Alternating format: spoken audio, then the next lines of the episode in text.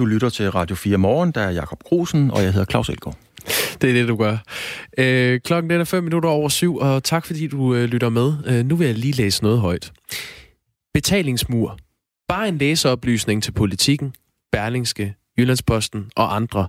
Hvis I bliver ved med betalingsmur for snart sagt alt, gider vi læsere efterhånden ikke længere klikke ind på jer. Heller ikke, når overskriften ser nok så lovende ud. Jeg er stået af. Hashtag DKPol. Det er et tweet, som øh, Søren Espersen, øh, Dansk Folkepartis øh, næstformand, i går skrev på Twitter. Og lige om lidt, så har vi Søren Espersen igennem, og det glæder jeg mig rigtig meget til. Ja, han er jo en, øh, uden at, skal være, han er jo en lun fætter, øh, men, men, men jo også en mand, der har sine holdninger, og også har været ude i nogle shitstorm i forskellige sammenhæng, så det kan være, han er klar til at tage en med. Han har sine meninger smod, og vi skal jo bare høre ham, hvorfor han ikke vil betale for journalistik. Ja, og det synes vi, der er noget mærkeligt noget, hvis vi skal være helt ærlige. det, det ved jeg. Jeg har ingen holdning. Jeg, går, jeg spørger bare. det er jo da, øh, det, det, men, det, vi øh, lever af. Lige nu har vi en udfordring ved, at, øh, at Søren Espersen ikke tager telefonen. Til gengæld, så har vi Christian Jensen, ansvarshavende øh, chefredaktør på Politikken med. Og øh, nu skruer jeg lige lidt op for Christian Jensen. Godmorgen, Christian Jensen. Ja.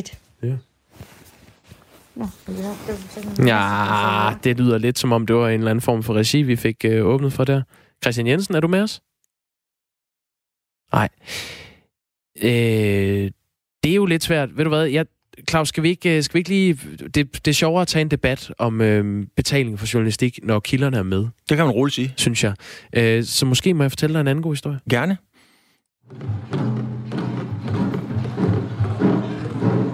Hvad tror du, det er? Det kan jeg simpelthen ikke høre. Nej, du får den igen. Det er noget med sport. Altså, det lyder jo som, øh, som nogle trommer af en slags. Det er det også. Og det er øh, lyden af engagerede sportsfans øh, fans i Taiwan. Ja. Øh, næsten alle sportsbegivenheder er udskudt eller aflyst øh, i øjeblikket på grund af coronavirus. Men ikke i Taiwan. Mm-hmm. Øh, der har de øh, søndag sat gang i øh, sæsonerne i både baseball og øh, fodbold. Og øh, på lægterne, der har et af baseballholdene i Taiwan placeret mannequiner med parrykker og øh, papfigurer med masker og trummende robotter. og det er altså de trummende robotter, du kan høre der for at skabe stemning. Så jeg har et billede af det her til dig. Se her, jeg printede et lille billede af, hvordan det ser ud. Er det, er det god sportsstemning for dig, det der?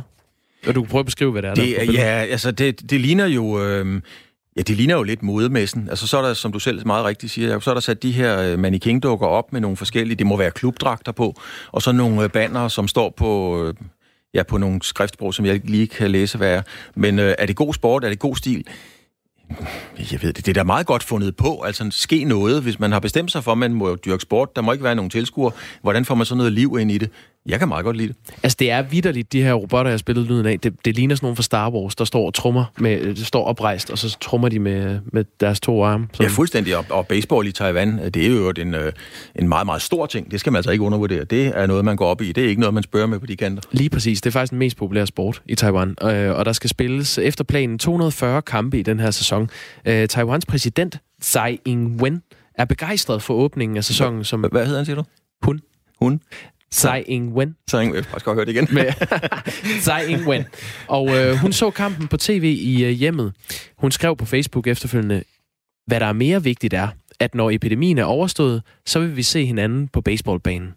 Ja, det er i øvrigt baseball. Jeg har fornøjelsen af at kommentere alting i den her verden stort set. Undervandsrugby, gælisk fodbold, øh, spring over hest. Øh, der er en sportsgren, hvor jeg simpelthen ikke kan finde ud af reglerne. Det er baseball. Jamen, det er jeg, fatter, jeg fatter dem simpelthen ikke. Vanvittigt kompliceret.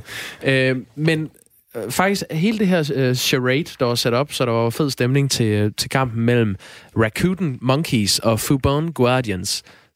Den blev aflyst. Kampen. Nej. Jo, på grund af regnvejr.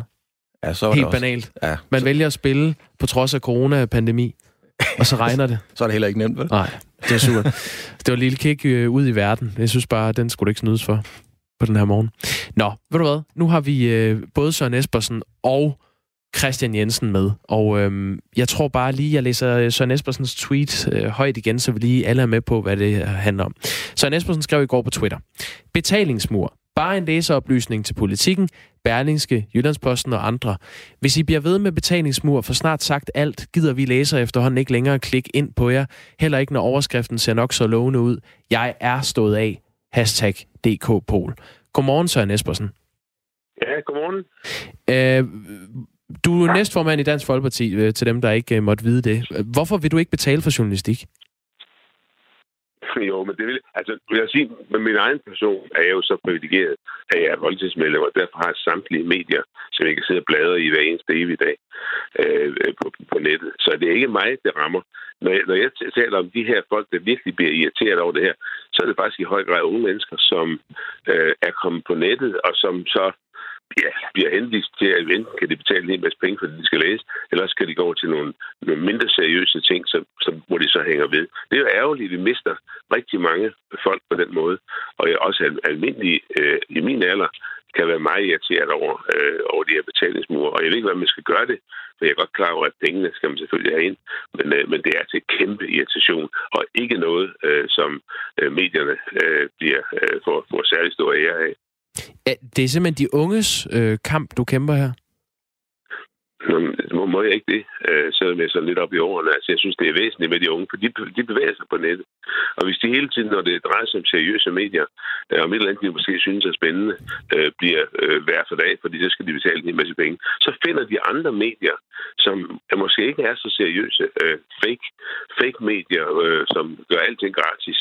Og det, det synes jeg er en skam, og det er ikke kun de unge, det er sandelig også almindelige, øh, alle mulige aldre, øh, der har det her problem. Hvad er det for nogle fake medier, tror du, de, de går ind på i stedet for? Jamen, det ved jeg ikke.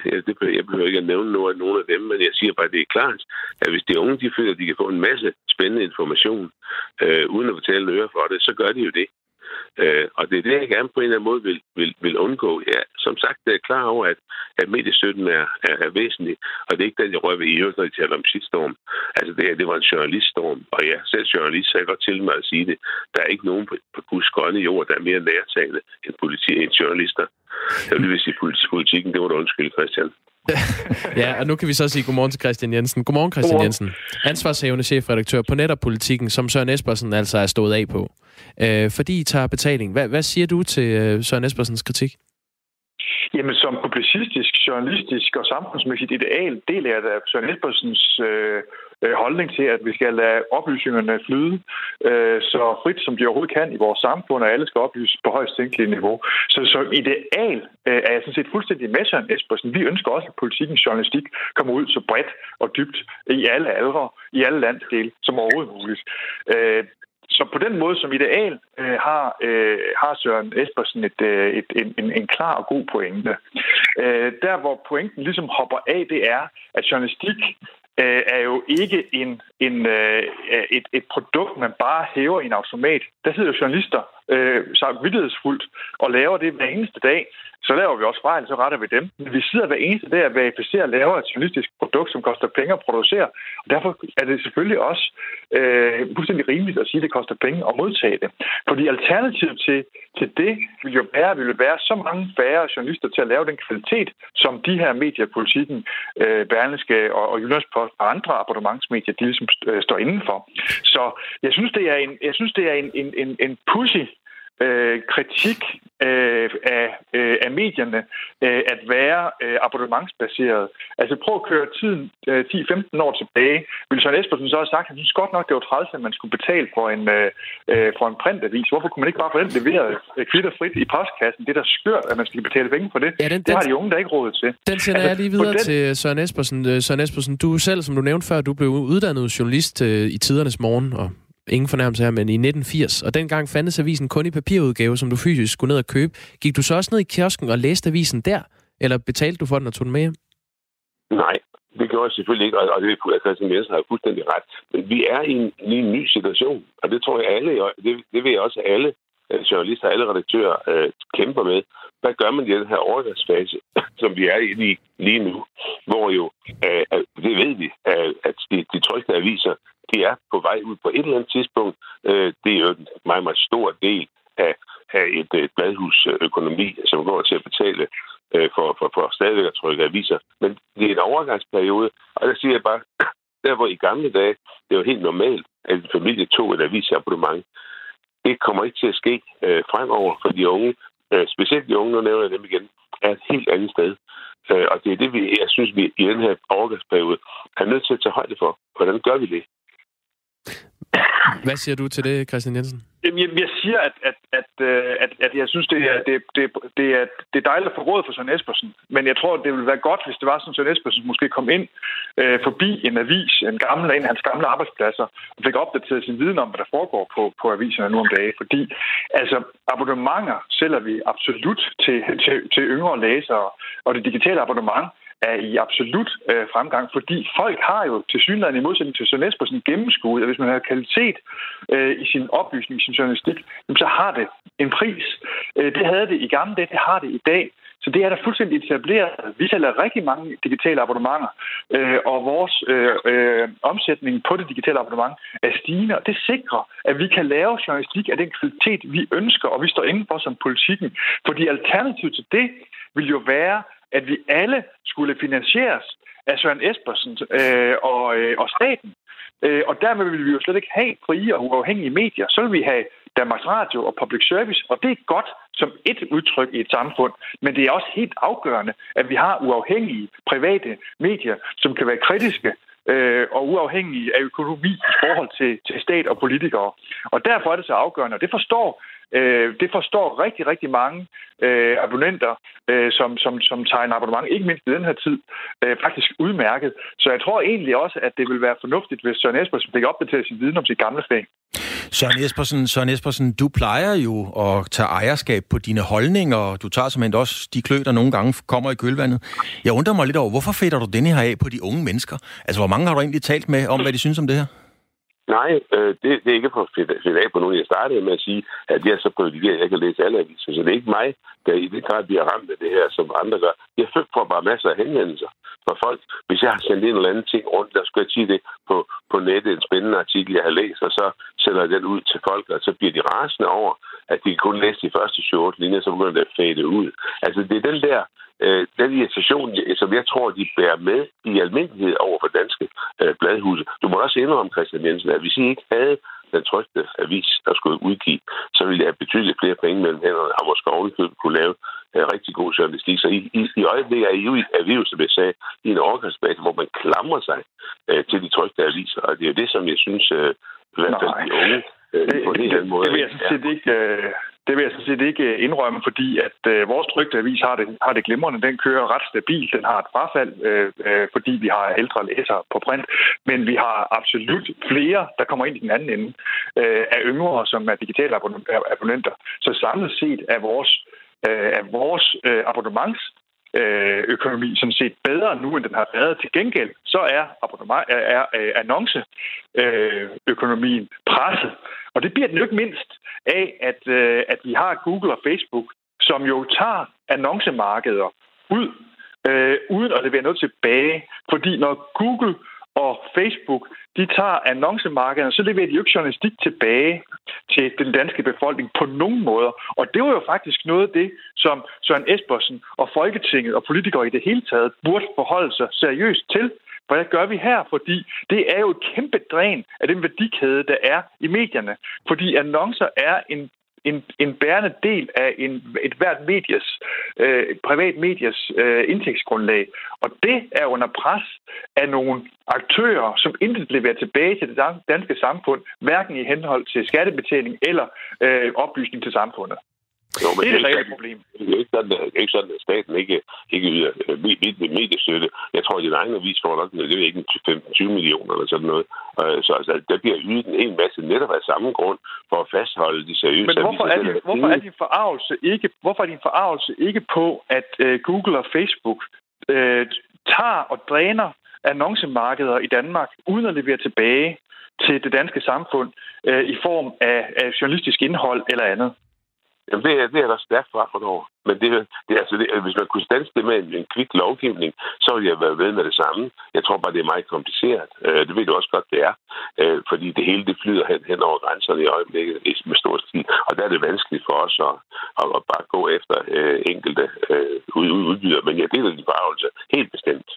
Jeg bryder lige ind her. Øh, I bekendtgørelsen om mediestøtte, der lyder paragraf øh, 2 sådan her.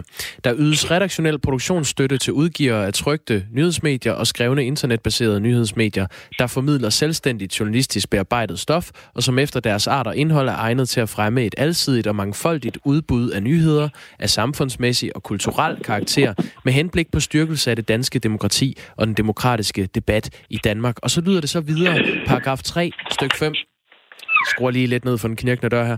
Det er en betingelse for at opnå tilskud, at nyhedsmediet leveres eller stilles til rådighed i hele landet på ens vilkår for brugerne og er tilgængelig for alle, eventuelt mod betaling. Så Søren Espersen, det er jo ikke et krav, at indholdet skal være gratis, for at man er berettiget til at modtage mediestøtte. Øh, så ingen til, altså hvorfor må politikken ikke kræve betaling for det arbejde, de laver? Jamen, mediestøtte blev også ydet tidligere. Altså, det er jo ikke noget nyt med mediestøtten. Jeg synes bare, at den er, den er øh, kommet op på et niveau, øh, hvor jeg måske, måske også ovenkøbet vil indrømme, at den, øh, at den, den trænger til at blive justeret, fordi det er givetvis ikke nok øh, for at bevare de her ting, men det ved jeg ikke. Jeg kan ikke sidde og love millioner her. Men selvfølgelig skal man have lov til at få betaling for sit produkt, som det, du spurgte om. Det er klart.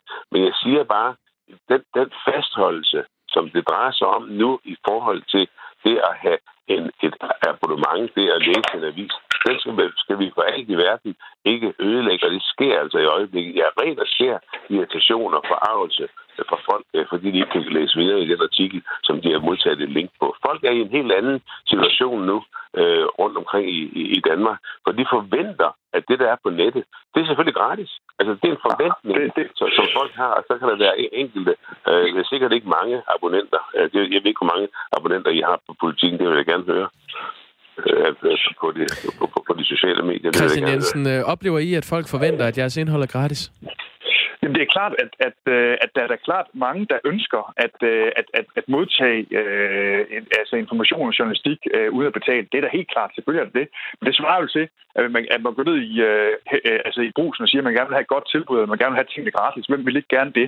Jeg kunne bare godt tænke mig at spørge sådan Esbjørn som en ting. Når du, når du siger, at dine venner og bekendte, og særligt yngre, de bliver meget irriterede, når du sender dine øh, øh, artikler rundt, og de, tager, de, til, øh, og de så er bag, øh, altså til abonnement. Øh, det svarer jo til, øh, at, at du øh, går ind til naboen øh, med en brochure fra Hjemmis og siger, prøv at se, øh, hvad du kan købe i, i Hjemmis her i, øh, i dag. Øh, og bliver din nabo så sur over, at du ikke har isen med til dig, til dem også, eller hvad? den må indrømme, den der med hjemme den, den, den forstår jeg ikke helt. Med, Nå, men jeg, ved, jeg, jeg ved jo, at begge to kommer fra, fra en egen, hvor, de, øh, hvor, hvor, hvor den slags kører, kører, kører glædeligt rundt. Ja, nu må jeg lige ja. komme i sommerhumør i to. Jo, men det, det, det er du da ret i. Altså, det, det er heller ikke en forventning. Altså, det er heller ikke et, et, en forventning, at, at folk ikke skal betale for et produkt, som de får.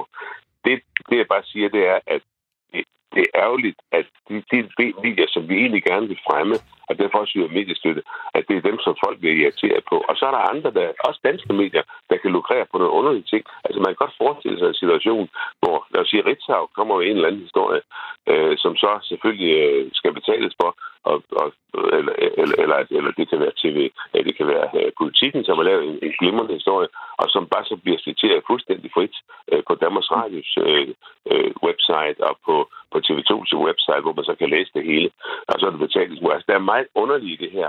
Uh, jeg er også ja. farvet over, uh, over den måde, det fungerer på, det må jeg sige. Søren Espersen, jeg har lige et, øh, jeg har bare et opklarende spørgsmål.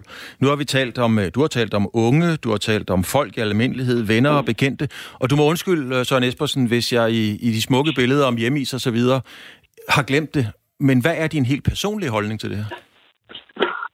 Ja, den, min personlige holdning er, at udviklingen går i retning af, at på et eller andet tidspunkt, så, så, så er alting på nettet finansieret givetvis af annoncører. De skal jo også stadigvæk være her. Og, og det, det er specielt, at nu kan, de, nu kan man lige pludselig få annoncører med, det kunne man tidligere. Øh, det, det har holdt øh, aviser øh, kørende i, i, i, i mange, mange årtier. Øh, så det forstår jeg ikke helt. Min egen holdning er, at det, der er på nettet, øh, bør, bør være øh, annoncefinansieret, også gerne med en, en, en smule øh, med mediestøtte, som vi giver nu. Øh, det mener jeg. En smule mediestøtte. Politikken har fået 17,5 øh, millioner kroner i forløbigt øh, tilskud til det, der hedder redaktionel produktion i år af staten. Skal de have flere penge, synes du? Det kan da godt ske. Øh, øh, bare det, jeg siger, det, øh, jeg kan ikke sige at love det, men jeg siger bare, det, det er væsentligt det her for hele øh, samfundets demokratiske udvikling, at vi har øh, aviser som, som dem, som vi kender, solide, gode, øh, landsdækkende, også regionale aviser, øh, og det er rimeligt, de får støtte, og det er ikke sikkert, at det er nok, det de får. Hvad siger du til det, Christian Jensen? Jamen, jeg siger, at, øh, at, at det er helt afgørende, at vi som samfund har uh, uafhængige uh, medier, som uh, kan lave kritisk journalistik, uh, og at uh, det uh, har vi jo altid haft nogle, nogle ordninger for, hvordan vi får, vi får sikret balance imellem, hvad der skal ydes af, af tilskud til det. For det, det afgørende her, det er, at, at præmissen er ved at blive, er ved at blive ændret eller blive etableret. Og det er, at journalistik og kvalitetsjournalistik selvfølgelig kommer med en pris. Og jeg, jeg, jeg tænker bare, at, at det sidste, øh, Søren Espersen, både som øh, tidligere journalist og som nuværende politiker skulle sætte sig imod, det er, at der selvfølgelig øh, er en pris med et abonnement. Det, det er den kamp, jeg ikke forstår, hvorfor Søren Espersen ser sig som, øh, som, øh, som, øh, som forkæmper for. Han burde da tværtimod sige, at, at selvfølgelig har kvalitet øh, en pris, og det er en rimelig pris. Det har det altid været, når man skulle modtage det produkt, der hedder journalistik. Der er intet nyt under solen i forhold til den digitale øh, tidsalder. Hvad det angår, det er kun distributionen, der adskiller. Christian Jensen, jeg har været inde og tjekke øh, politikken.dk her til morgen, og det er jo kun en mindre del af jeres indhold om øh, for eksempel coronavirus, som man kan tilgå, hvis man ikke betaler for det. Andre medier som Dagbladet Information, som du kender særdeles godt for din fortid, Jysk medier, øh, har valgt at gøre deres artikler om coronapandemien tilgængelige for alle. Øh, hvorfor har I fastholdt den her betalingsmur på jeres øh, coronaindhold? Vi har valgt at, at sige, det, det, det, de nyheder, der ligesom vedrører folkesundheden og anvisninger fra, fra myndighederne om, hvordan man skal forholde sig under den her øh, epidemi, øh, det er øh, de nyheder, de er tilgængelige.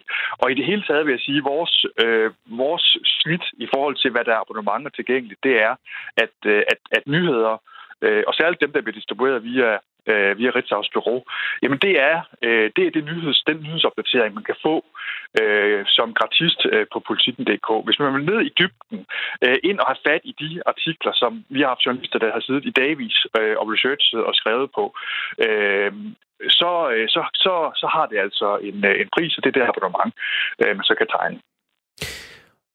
En gang til for prins Knud Søren Espersen. Nu skal vi bare lige have skåret det helt ud i pap, og ikke, ikke noget i forhold til de unge. Jeg ved godt, du er privilegeret og kan tilgå alle medier, men hvordan skal de her private, øh, private medier tjene penge, hvis de ikke må tjene penge på det arbejde, de laver, som Christian Jensen beskriver her?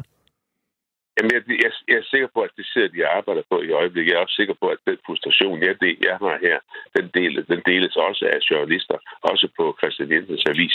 Jeg, jeg, jeg tror, alle er interesseret i, at, at det bliver så let tilgængeligt og så billigt som overhovedet muligt, så det er, at vi, vi fastholder de generationer, der kommer nu, og som tænker helt anderledes end os. Men Søren Espersen, er det ikke et noget vagt svar? Og det, må, det er jeg sikker på, de, de sidder og tænker på nu. Altså når vi siger til vores børn, at hvis ikke du vil have det her, så må du komme med en bedre idé. Så hvad er din idé? Du må da selv komme med noget til bordet, til hvordan de så kan tjene nogle penge. Jo, det, det synes jeg ikke, man kan forlange. Nu har, nu har jeg sendt et tweet øh, i en irritation over et eller andet, som er normalt, at jeg har sendt tweet. Det behøver altså ikke at betyde, at jeg har en fuldstændig færdig forretningsplan for politikens hus. Det må du undskylde. Men, øh, I det her tweet, øh, du har skrevet, Søren Espersen, øh, der skriver du, at du stod af på både øh, Christian Jensens avis øh, Politikken, øh, på Berlingske og på Jyllandsposten. Hvor får du så dine nyheder fra? Det lyder flot, at jeg er stået af. Altså, jeg er jo ikke stået af. Derfor startede jeg også med at sige, at jeg læser flittigt og glad aviserne, uden at betale fem flade øre for det hver eneste dag. Og det er fordi, jeg er folketingsmedlem og stærkt privilegeret i forhold til andre. Når du skriver Men, bare, at jeg er stået af i dit tweet. Jamen, jeg er stået af. Jamen, det er sådan et udtryk, man, man bruger. Jeg, jeg er stået af. Det her, det gider jeg ikke mere. Altså, ja, det, er en, det er en tweet. Den er hurtig. Den er hurtig afsted. Og heldigvis har den skabt en masse debat øh, specielt i form af sure journalister, øh, som, ikke, som ikke kan tåle noget som helst. Det du lykkes med. Øh, Christian Jensen, har du en sidste replik? Nej, jeg kunne bare godt tænke mig at uh, invitere Søren Espersen forbi rådspladsen, uh, og uh, når det igen er tilladeligt ud fra sundhedsfaglige vurderinger, uh, og give ham en, en, måske en genintroduktion til forholdene i den branche, han selv kommer fra. Har du lyst til det, Søren Espersen? Tusind tak, det glæder mig til, Christian. Dejligt. Det ser frem til, Søren. Ved I hvad? Der slutter vi. Øh, tak fordi I var med begge to. Søren Espersen, næstformand i Dansk Folkeparti, og Christian Jensen, ansvarshævende chefredaktør på Politikken. Tak skal I have. Tak. Var da dejligt. Så var der noget, de kunne blive enige om. Ja, det må man sige, og det er jo også, det er jo også på en eller anden måde rart, når man står i studiet, som vi to gør nu, og så have nogen inden, som man ikke ligesom skal sætte i gang, fordi de vil jo gerne sige noget, de to her. Det er næsten fornemt at køre sådan en debat med de to. Øh, klokken den er blevet øh, halv syv. På den anden side, der skal vi øh, kigge videre på den her vilde, vidunderlige Danmark-dokumentar fra DR. Vi skal tale med øh, Anders Bondo, og vi skal tale med en gymnasieelev, som er træt af, at eksamenerne er aflyst til sommer. Ja, det er dem, der er gode til eksamen og satser på det, de har jo fået en ekstra udfordring. Ja, klokken er halv otte.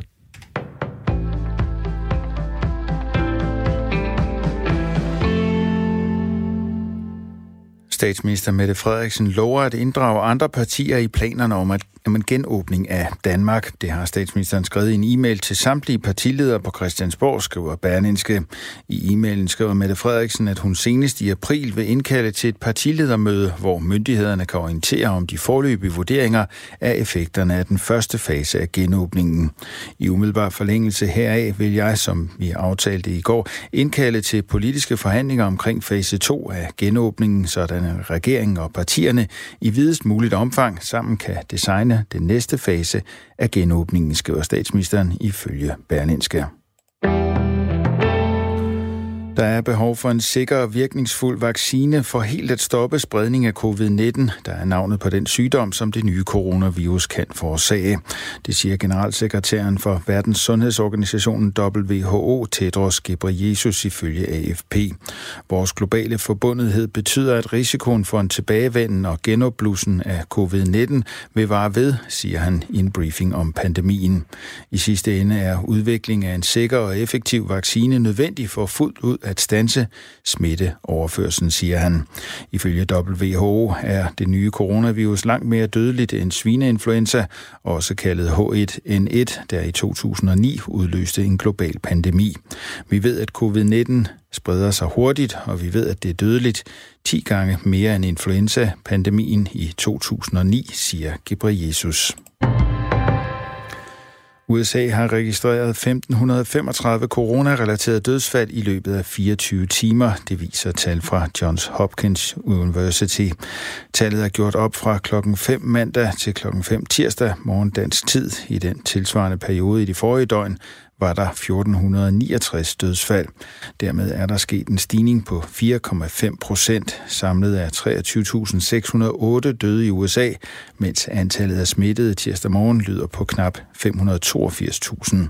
Det er knap 25.000 flere end mandag morgen, der regnes dog med et stort mørketal. Mere end 43.900 af de smittede er meldt raske igen. Østrig løsner som et af de første lande i Europa de restriktioner, som er indført for at begrænse virusudbruddet. Tusindvis af butikker i Østrig genåbner således i dag. Østrig reagerede på udbruddet ved for fire uger siden at lukke skoler, barer, restauranter, store dele af detailhandlen og andre steder, hvor mange personer samles. Regeringen har også opfordret folk til at arbejde hjemmefra, hvis det er muligt. Indtil videre har Østrig registreret 368 dødsfald relateret til coronaviruset. Det er lavere end de daglige dødstal i flere af de store europæiske lande, som dog også har større befolkninger. Frankrig forlænger nedlukningen frem til 11. maj i et forsøg på at begrænse spredningen af coronasmitte, det meddeler den franske præsident Emmanuel Macron. C'est pour cela que le confinement le plus strict doit encore se poursuivre jusqu'au lundi 11 mai. Den 11. maj markerer indledningen på en ny fase, hvor Frankrig gradvist vil begynde at genåbne daginstitutioner og skoler, siger præsidenten. Epidemien begynder at stille af. Resultaterne er der. Takket være jeres bestræbelser har vi hver dag gjort fremskridt, siger Macron. Han siger også, at Frankrig ikke var tilstrækkeligt forberedt på, at coronaepidemien ramte landet. Vi får tørt vejr og en del sol, men i Jylland kan det i perioder være mere skyet. Temperaturer op mellem 5 og 10 grader, lidt til frisk vind fra nordvest, ved kysterne stedvis op til hård vind. Du lytter til Radio 4. Mit navn er Thomas Sand. Der er flere nyheder klokken 8.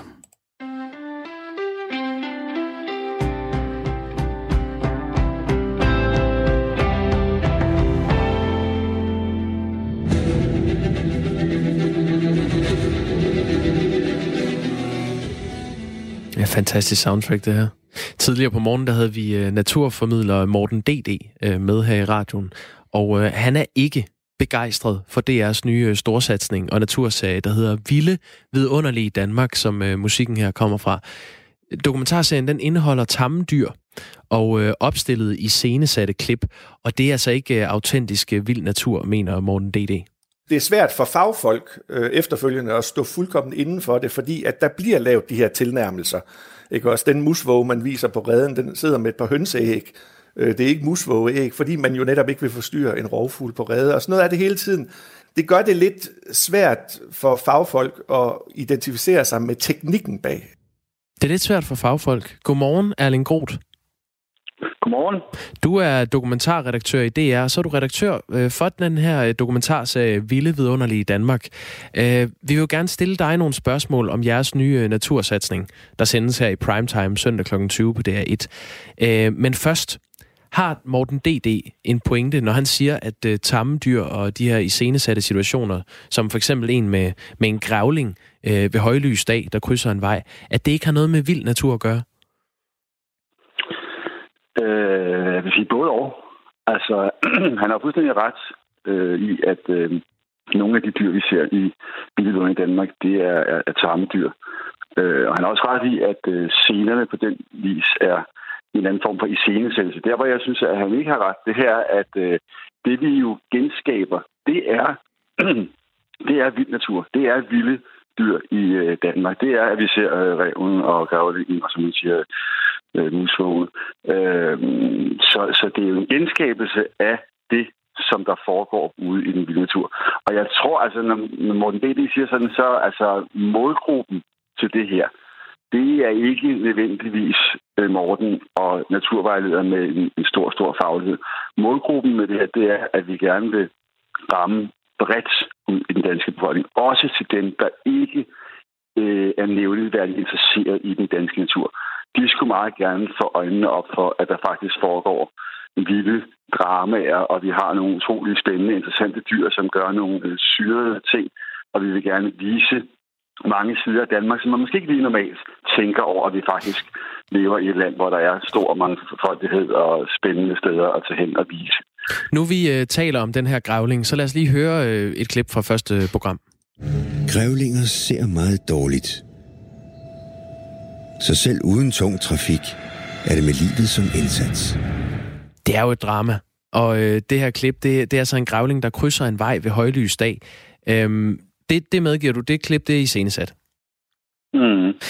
Tidligere ja. på morgen, der spillede vi det øh, for Morten D.D., som er biolog og naturvejleder og, og museumsinspektør for Naturhistorisk Museum i Aarhus, og han reagerede øh, sådan her på det der klip.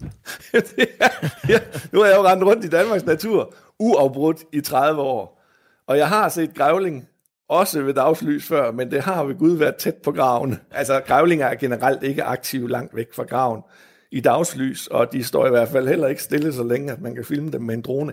Altså, det, bliver, det, det er decideret urealistisk, ikke også? Øh, og det er, der, altså, det er klart, at grævlinger er aktive om natten. Det er fandme, det er ikke nemt at filme.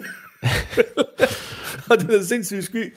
Så igen det der med, at man hakker en hæl og klipper en tog et par gange, og det er, altså, det gør lidt ondt. Det er ikke en sand repræsentation af en grævling, vil jeg så sige, det her. Øh, det er et af de steder, hvor man virkelig gør lidt vold på virkeligheden. Erling Groth, I gør vold på virkeligheden. Øh, mener du, at danskerne bliver klogere af at se sådan en tam gravling øh, gøre det stik modsat af, hvad en vild gravling vil gøre? Altså, for det første vil jeg sige, altså øh, nu, alt hvad der bliver vist i den her sådan, øh, serie Vilde i Danmark, det er jo baseret på grundig research, om øh, at verdens eksperter er blevet konsulteret omkring produktionen af det her. Så, øh, så det, det er ligesom den ene side af det. Den anden side af det, det er, ja, jeg håber i den grad, at øh, danskerne bliver klogere. Men sige med den scene med gravlingen, det vi faktisk gerne vil vise der, det er noget omkring, hvad er menneskets indflydelse på den danske natur og på de dyr, der lever i naturen. Og en af de ting, som, som den her scene illustrerer, det er jo, at man i og med, at man har skåret naturen over med øh, infrastruktur og med bebyggelse og hvad det er, at der har menneskets indflydelse gjort sig gældende over for naturen og på en eller anden måde hæmmet den vilde natur, som vi havde mere af for mange år siden, og som vi i den grad ikke har særlig meget af i dag. Og så kan man sige, at det med, at man bliver klogere eller ej, altså det, øh, den her serie Vilde i Danmark, den indgår i et stort DR-tema, som vi kalder for vores natur. Hvor i øvrigt Morten D.T. selv er med i en af de udsendelser, der kommer på DR1 og DRTV senere på året, som handler om biodiversitet. Vi har også en lang række udsendelser på, på radio og på, på nettet, som går ned i alverdens detaljer omkring naturen. Lige fra, at det er et rekreativt sted at være, til biodiversitetsproblemer, til hvordan er landbruget og skovbruget og naturen øh, spiller sammen. Men man kan sige, med den her serie, den vil vi gerne gøre så bred som muligt. Vi vil gerne åbne op med fascination, med drama, for at få mange mennesker ind og se det. Også folk, der ikke normalt er naturinteresseret. Så Morten det, han er, han, for dem, Ja, Morten ja. D. han har faktisk ret, når han siger det her med, at I, I, øh, I klipper en øh, hæl og hugger en tog, eller hvad man siger, øh, for at illustrere en pointe. Øh, jeg vil hellere sige, at altså, han har ret i, at vi skruer op for dramaerne. Helt klart, det, det er top dramatisk at se øh, ugen, der jager den her museunge. Og da mine børn sad og så det sammen med mig der søndag aften, så sad de også og hæppede på, at den her mus, den skulle øh, overleve øh, ugens angreb. Mm. Og det fede var jo så, at de efterfølgende sagde, hey far, skal vi ikke også tage i skoven i weekenden? Det kunne være sjovt. Altså det her med at sige, det her, det er også et, et der ligger også et mål herom. Nu skal vi have øh, folk ud i naturen. Vi skal, øh, de skal ud og se, at det her, som de har set i fjernsynet, det faktisk er et fantastisk sted at, at bevæge sig hen. Og ja, på den måde kan du sige, der bliver skruet voldsomt op for dramaerne, men må jeg understrege, det er altså i samarbejde med eksperter, der fortæller os, hvordan dyrene lever og agerer. Så det er jo ikke sådan, at vi pludselig siger, at der i øvrigt også lever flyvende elefanter i skovene, eller vi øh, tager en statist, der udstyrer ham med et eller andet rævekostyme. Altså, det er jo ikke på den måde, at der det havde er... ellers været sjovt, men, nej, men, men, øh, men Morten D.D. siger jo faktisk, at grævlingen den ikke, øh, den ikke befinder sig ude ved en, en vejside og krydser en vej ved højlysdag. Det har han i hvert fald ikke set i 30 år ude i naturen. Nej. Øhm, Nej. Lad os lige, Erling Groth, øh, for en god ordens skyld. Vi har øh, simpelthen været så øh, øh det, detaljeret, at vi har, øh, vi har simpelthen noteret alle dyrene for første afsnit i kronologisk rækkefølge, og nu kører vi dem bare lige hurtigt igennem. Er det tammedyr, eller er det rent faktisk vilde dyr, for at få et overblik? Så, så, må, jeg, så må jeg skynde mig at sige, at det tror jeg simpelthen, jeg får svært ved at svare på. Det, det, jeg, min rolle i det her, det jeg er redaktør. Jeg er den ansvarlige, overordnet ansvarlige for det. Men jeg, har, jeg er ikke den helt rette til konkret og i detaljer at fortælle, hvad der er hvad. Jeg kan godt komme med nogle eksempler på nogle scener, der er i scenesatte, men altså, øh, hvis det er sådan en, quiz-test, hvor jeg skal svare ja nej, det tror jeg simpelthen ikke, jeg kan. Nej, men... jeg kan øh, godt prøve på dem. Ja, lad os prøve. Ja. Rålammet og rådyret, som medvirker i serien, er de vilde eller tamme?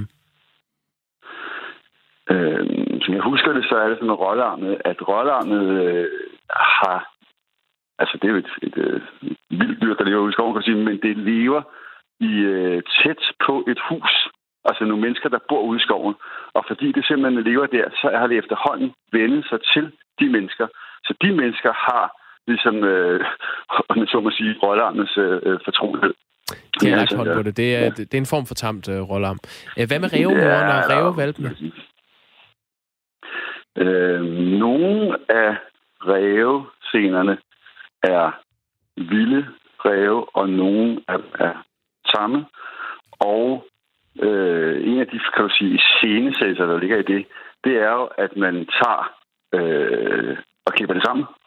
Altså forstået på den måde, altså jeg kommer med et andet eksempel, som vi jo har lavet en bagom film, som vi ligger på DRDK, hvor vi ligesom viser, hvordan scenerne er blevet til, som handler om en havtaske, som spoiler jeg, fordi det er episode 2. Oh. Men havtasken, der ser man øh, øh, autentiske optagelser, kan man sige, fra, fra dykker, der øh, optager øh, ned under vandet, men det er klippet sammen. Det er den scene, du ser, eller det klip, du ser, hvor havtasken spiser en anden fisk, jamen det er et klip, som er optaget i et akvarie, fordi det klip, det sker øh, en gang hver syvende dag, at en havtaske lige kommer op af sandet og spiser en anden fisk. Det klip, det kan du simpelthen ikke lave på havets bund, så det er lavet akvarie, og så er det klippet sammen. Så kan du sige, at når de spørgsmål er, jamen er det så en uh, tam havtaske, eller en, uh, en vild havtaske, så må jeg sige, jamen det er en, uh, altså den er jo vild ude i, i naturen, men altså noget af den er også fra et akvarie. Så det er på mm. den måde, at du skal se mange af de scener, der ligesom er, er lavet. Ikke? Ja, og det er jo egentlig heller er, ikke, det er ikke så særligt. Det er også sådan, BBC uh, laver deres uh, naturudsendelser. Men uh, Allen lad, os lige, lad os lige høre et, et klip mere. Det, det er en fantastisk scene, den her.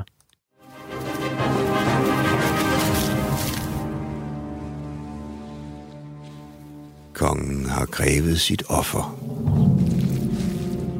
kongen har krævet sit offer. Det er en kongeørn, der hapser en hare, og så, så står den oven på haren, der er død, og den øh, spreder vingerne ud til siderne og næbet åbent og triumferer med sit bytte. Øh, er, det en, er det en tam ørn? Ja, det er det. det er og det tænker jeg også. Altså man kan sige, i forhold til sådan øh, kompetente seere, altså øh, det var meget interessant at følge øh, nu her, nu står vi to her og, og, og taler om det her tema, men man kan i går sendte Ritzau en artikel ud, der handlede om det. Det gjorde så, at alle journalister øh, Øh, fra alle dagblade og andre øh, radiostationer ringede til mig for at få det her interview til, som jeg giver til dig. Og det, man kan se se efterfølgende, det er i kommentarsporene. Altså dem, der lægger ting ud på Facebook, der kan man se, hvad folk skriver. Ikke? Og der, altså det, der er sådan set meget bekræftende for mig at se, det er, at øh, seerne er kompetente seere. De er godt klar over, at der bliver, som du siger, klippet en eller hakket så, eller der bliver i, scenesat. Og det synes de sådan set er fint. Altså, vi skriver det øvrigt også på skærmen, så det er ikke så vi er hemmelige omkring. Vi har også holdt pressemøde om det, og vi laver, der ligger en artikel på DRDK, som jeg har skrevet, som handler om det her, og vi laver, som jeg også sagde før, bagom film, der viser, hvordan optagelserne bliver til, til. Men seerne er sådan set godt med på det. Når du siger Kongeørnen, jamen der er en optagelse, som er filmet altså fra Kongeørnens øh, perspektiv, hvor man kan se noget af kongeørnens øh, hoved, og så filmer øh, det ud over Døjer Bakker, som det er. Øh, og der er folk jo godt øh, klar over, at det er nok ikke en vild kongeørn, som man har indfanget, påsat et kamera på, derefter sendt op i luften, og så sikre sig, at du jo ikke kommer tilbage og afleverer optagelserne, som du har lavet op på luften med. Så altså på den måde kan man sige, folk øh, er med på, at når man laver den her slags tv, jamen så bruger man alle de her øh, metoder at lave det på. Men det, som jeg synes, der er, går igen i rigtig, rigtig mange af de kommentarer, man så kan læse på nettet, det er, at folk er blevet bjergtaget, at de er begejstrede, fordi at de kvæg det, at vi bruger de her virkemidler, så kan vi faktisk komme helt tæt på. Så, så kommer vi ned i rævegraven, så kommer vi helt ind i musens øh, pupiler, øh, når det er, at den bliver jagtet af, af, af øh, natuglen. Og det gør bare, at det bliver utrolig øh, seværdigt tv, og, og dermed spændende at se, og dermed også appellerende til en meget, meget større målgruppe end dem, som er mere snævert interesseret i natur.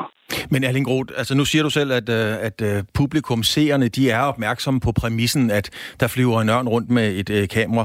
Men når det er laver andre fremragende dokumentarer, og det her er jo en, uh, en dokumentar, hvis man så ser noget billedligt talt fra mordet i Finderup Blade, så står der jo også for en rekonstruktion, og det kan vi godt regne ud, for dengang havde man sgu ikke fag-tv. Så hvad, hvad, hvad går der tabt af dig ved at skrive rekonstruktion? Ja, øh, altså lige for at sige det med dokumentar, Øh, Øh, jeg er også dokumentarrelatør, og det er også ansvarlig for en lang række af de dokumentarer, som det er sender. Og jeg har faktisk, øh, jeg ved ikke, om det er ikke rigtig stået helt igennem, synes jeg, men jeg har faktisk prøvet, prøvet at sige øh, og skrive alle steder, at det her, det er ikke dokumentar. Altså, det var fuldstændig ret. Hvis vi laver en dokumentarudsendelse om øh, Skandinaviens strand, øh, Skandinaviens star, øh, morbranden, eller øh, øh, alle mulige andre dokumentarer, så er vi ekstremt præcise. Og hvis vi laver i scenesættelse, så disclaimer vi det meget, meget, meget tydeligt. Fordi det er vigtigt. I, det her, I den her sammenhæng, der kan man sige, der har vi taget et valg og sagt, vi disclaimer det på den måde, at vi skriver det på rulleteksterne. Vi fortæller om det til pressemøder, vi skriver artikler om det, vi laver alt muligt bagom materiale til DRDK. Men når man sidder og ser udsendelsen, så skal man bare lade sig bjergsag.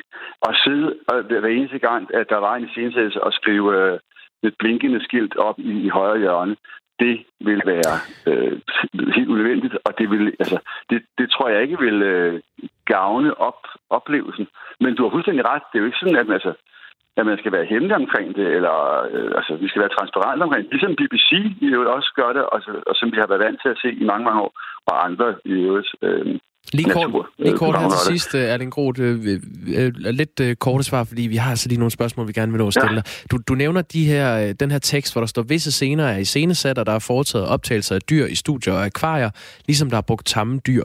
Det står 6 sekunder i rulleteksten, men det, tager, det tog mig længere tid bare nu at læse det hurtigt op. Synes du, at I har varedeklareret det godt nok? Ja, det synes jeg. Altså, øh, jeg, jeg vil gerne medgive dig, jeg var faktisk også, jeg må indrømme, ah, at jeg har faktisk ikke øh, fået lige set øh, rulleteksterne før i det årskærm hjemme. Så jeg synes også, det stod lige lidt kort tid. Øh, men der skal være plads til øh, trailer og tv-avisen og hvad det er, der kommer. Så det var også lidt overraskende mig. Men altså, når det er sagt, så ja, det synes jeg, at jeg synes, at vi har været meget transparente om det, som jeg siger, i pressemøder, i pressemeddelelser, i artikler på DR.dk, bagom artikler på sociale medier alle steder. Så jeg synes, at dem, der har lyst til at opsøge viden omkring det her, de kan i hvert fald sagtens øh, gøre det. Det er sådan, når vi sætter Radio 4 morgen, øh, øhm, så, så kan man øh, skrive ind til os på 1424 og begynde sin besked med R4, og det er der altså nogen, der har gjort her, Erling Grote. Dem får du lige med på vejen ud. Øh, du får opbakning Der er så flere, der har set en grævling. Øh, Martin Johansen øh, fra Kulhuse skriver, en øh, grævling, der krydser en vej ved højlys dag, det så jeg for 14 dage siden i Hornsherred. Og øh, der er også en, der skriver, jeg har kørt en grævling ned ved højlys dag, den pludselig løb ud på vejen fra en majsmark eller kornmark. Så det sker. Så altså, måske har I ret. Det synes jeg, øh, for det første har I nogle kvikke lytter, og for det andet, så øh, synes jeg da lige, at øh, Morten øh, skal have den tilbage, fordi at det er også nogle gange sådan åbenbart, sig selv øh, museumsdirektør for Naturhistorisk Museum i Aarhus kan, kan have misset en, øh, en naturoplevelse. Og det passer i øvrigt også med det, som jeg startede med at sige, nemlig at vi har jo hele tiden i alt, hvad der er lavet her, baseret os på en grundig research. Altså, at der har været eksperter, der har fortalt os alt muligt om, hvordan agerer i naturen, før vi overhovedet er gået i gang med at optage det her. Og de har jo også konsulteret undervejs, og efterfølgende sendt de endelige optagelser. Så det går meget godt i med det. Tak fordi du gad at stille op, Erling Groth. Det var så lidt. Redaktør for Ville, Vidunderlige Danmark, der sendes på DR1, og det er en uh, hammerende flot serie. Det kan vi da. Og, og, og på DRTV, det er streamingtjeneste, hvor man altid kan gå ind og se det, hvis man nu ikke lige har fået set det søndag aften. Så fik vi den. det er godt. Kan du have en god dag. Tak. Selv tak. Hej. Ja, fra i morgen, og det er så til noget helt, helt andet, kan man roligt sige. Fra i morgen begynder tusindvis af børn at starte i skolen igen. Regeringen har nemlig som en del af genåbningsplanen besluttet, at elever fra børnehaveklasse til 5. klasse skal på skolebænken igen efter en måneds hjemmeundervisning, og selvfølgelig på grund af coronavirus. Men som vi ved, så kan det være svært at få børn til at vaske hænder, nyse i ærmet og holde afstand, når mange af de andre restriktioner og regler. Og lige nu forhandler lærerne med kommunerne om, hvordan genåbningen skal ske. Anders Bondo Christensen, formand for Danmarks Lærerforening. Du forhandlede med kommunernes øh, landsforening i, jeg tror det var syv timer i går. Øh, hvor står forhandlingerne om skoleåbningen lige præcis nu? Nej, det var nu ikke forhandlinger omkring skoleåben, det var andre temaer, men, men øh, jeg synes heller ikke, man skal kalde det forhandling. Jeg synes, man skal kalde det et samarbejde. Der er jo nogle øh, helt åbenlyse udfordringer, når øh, vi skal følge sundhedsmyndighedernes bestemmelser. Der skal være afstand mellem eleverne. Der skal, som du sagde i din intro, øh, foretages jævnlige håndvask. Bare det at skal have 300 elever til at vaske hænder et minut, hver gang der er gået halvanden time, det er jo en, en logistisk udfordring. Så på den måde er der rigtig mange øh, udfordringer, der skal løses, inden eleverne trygt og godt kan, kan komme i skolen. Og det er det, der samarbejdes om, og det gør der helt ud på den enkelte skole, fordi vi må bare konstatere, at, at øh, de rammer, der er ude på skolerne, er så forskellige, at øh, det er næsten hver eneste skole, som øh, i et vist omfang må, må finde deres egne løsninger. Så det er det, der er fuld knald på ude på, på skolerne lige nu. Og hvad er, øh, kan man sige, hvad er den største tvivl, bekymring, angst øh, øh, for, hos lærerne lige nu?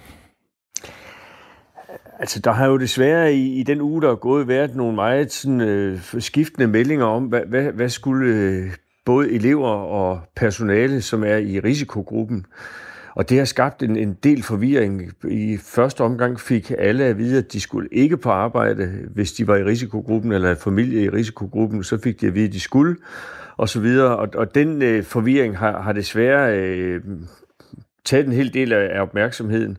Og, og øh, det håber vi er faldet på plads ved, at ministeren nu har sagt, at alle der er i tvivl, alle der er utrygge, de skal kontakte deres egen læge, og så får man en personlig individuel vurdering af, om man skal i skole i morgen, eller man ikke skal. Øh, men, men det tror jeg var den største bekymring. Men det er klart, at de her rent praktiske ting øh, også giver hovedbrud. Øh, det, der er jo grænse for, hvor mange elever der må være i et klasselokale, når der skal være to meter imellem hver elev. Og derfor, når du starter med at sige, at de kommer tilbage på skolebænken, øh, så, så bliver det ikke en opstilling som det, de plejer at være vant til. En del skal være udeundervisning.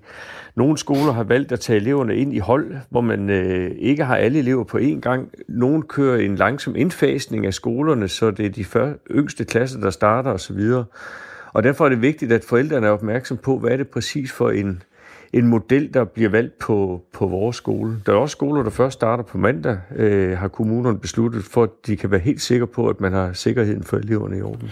Anders Bondo, øh, der er masser af gode intentioner. Kan du garantere, nej, det vil jeg ikke engang spørge dig om, fordi det er du for rutineret til, om du kan garantere noget som helst, for det vil du selvfølgelig ikke. Så lad mig spørge dig helt personligt, er du tryg ved, at I kan undervise sundhedsmæssigt forsvarligt fra i morgen? Vi bliver simpelthen nødt til at læne os op i sundhedsmyndighederne. Vi er ikke eksperter i sundhed, vi er eksperter i undervisning. Og derfor må vi prøve at i det omfang, vi overhovedet kan, og det skal vi jo, følge sundhedsmyndighedernes øh, anvisninger, og så må vi stole på, og det gør jeg bestemt, at når sundhedsmyndigheden siger, at det er ansvarligt, så er det det. Og, og du siger godt nok, man skal følge, eller godt nok, du siger, man skal følge sundhedsmyndighederne. Selvfølgelig skal man det. Men din helt personlige holdning, Anders Bondo?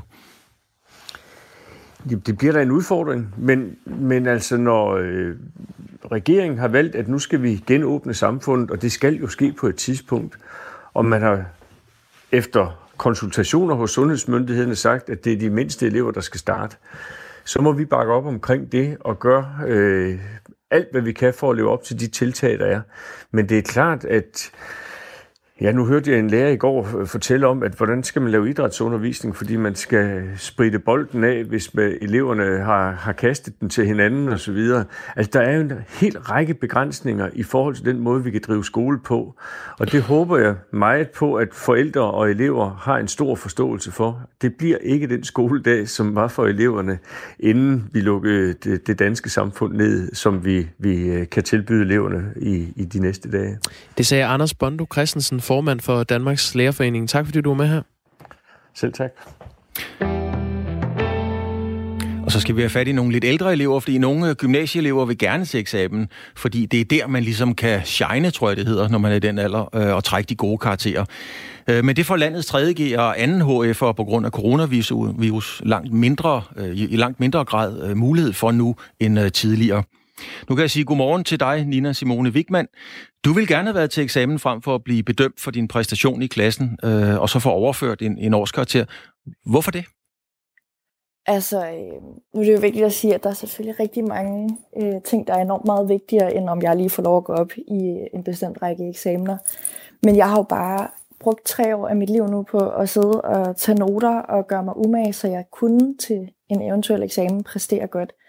Og det, der er ved øh, eksamenerne, det er, at jeg får en mere retfærdig bedømmelse, fordi at for det første, så sidder der en sensor udefra, som øh, på den måde skal komme ind og være objektiv bedømmelsen af mig, men derudover så er det også en individuel præstation, hvor jeg får chancen for, som du sagde, ja, at shine, hvor at øh, i et klasselokal, der sidder jeg altså og skal dele lærerens opmærksomhed med 25 andre elever.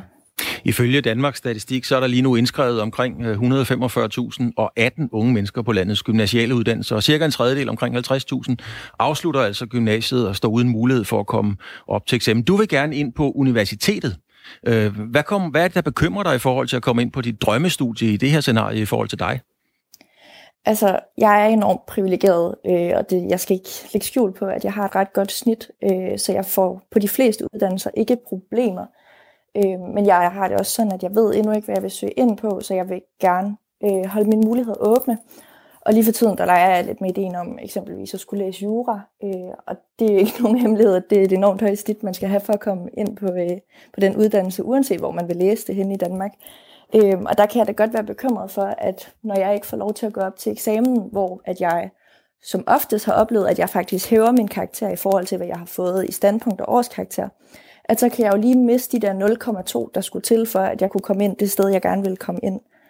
Øhm, og det der er enormt ærgerligt, at man så kan sidde, hvis nu jeg ikke kommer ind, og, og tænke, jamen havde det noget at gøre med, øh, at jeg ikke fik en lige så færre bedømmelse, som andre årgange har fået. Fordi vi søger jo ind med alle mulige forskellige årgange. Det er jo ikke kun 2020 corona-årgangen, der skal søge ind på universitetet, når jeg skal søge ind. Jeg kan da godt forstå, at du er nervøs for, om du kan klare snittet. Men altså helt relevant, så kan man jo også bare spørge, hmm, havde det måske ikke været lidt klogere så bare præstere i klassen i løbet af hele skoleåret? Jo jo, øh, og det har jeg da også gjort meget ud af at gøre, så det der er slet ikke noget i der, men det er igen den objektive bedømmelse, når der kommer en sensor ind, fordi man har jo alle sammen lærer, man kommer godt ud af det, og ikke kommer godt ud af det med. Øh, og lærere er jo også mennesker, og jeg synes, det er helt urimeligt at bede lærerne om, at de skal være perfekte og give os en fuldstændig færre bedømmelse, for det kan de jo ikke, når de har os i tre år. Så bliver det jo også et personligt aspekt af det, og det, altså, det kan man ikke lave om på. Men Nina så det er bare Simone, vigtigt at få den der sensor. Ja, Nina Simone Wigman, man kan jo også øh, være uheldig at komme til eksamen, så trække et emne, men bare, åh, det var lige præcis det, man ikke skulle have trukket, og så fik man en dårligere karakter. Så det kunne også gå den anden vej. Ja, ja, men der kan du så igen, som du sagde lige før, skulle man så ikke bare have taget sig mere sammen førhen, og så øh, lært det, det pensum. Altså, så det er jo hele tiden et spørgsmål om, hvor god er man som elev, og hvad gør man. Men jeg synes bare, man skal have chancen for at vise, hvad man rent faktisk kan. Nina Simone Wigman, 3. G-studerende på Svendborg Gymnasium. Vi ønsker dig held og lykke med karaktererne og ud i al evighed og ud i det virkelige Jo, liv tak. også. Tak fordi du havde lyst til at være med. Det er helt Tak klart. skal du have. Ja, og på den måde øh, er klokken øh, næsten blevet 8, Claus. Det går der derude af. Ja, det må man, øh, det må man sige ja til. Det, øh, der, der sker lidt, og det er sjovt at kigge ud af vinduet, fordi jeg synes, det kan være et optisk bedrag. Der er lidt mere aktivitet på Banegårdspladsen, end der har været de seneste dage, synes jeg. Samfundet er over for en øh, gradvis, stille og rolig og forsigtig og kontrolleret åbning, og klokken den er blevet 8.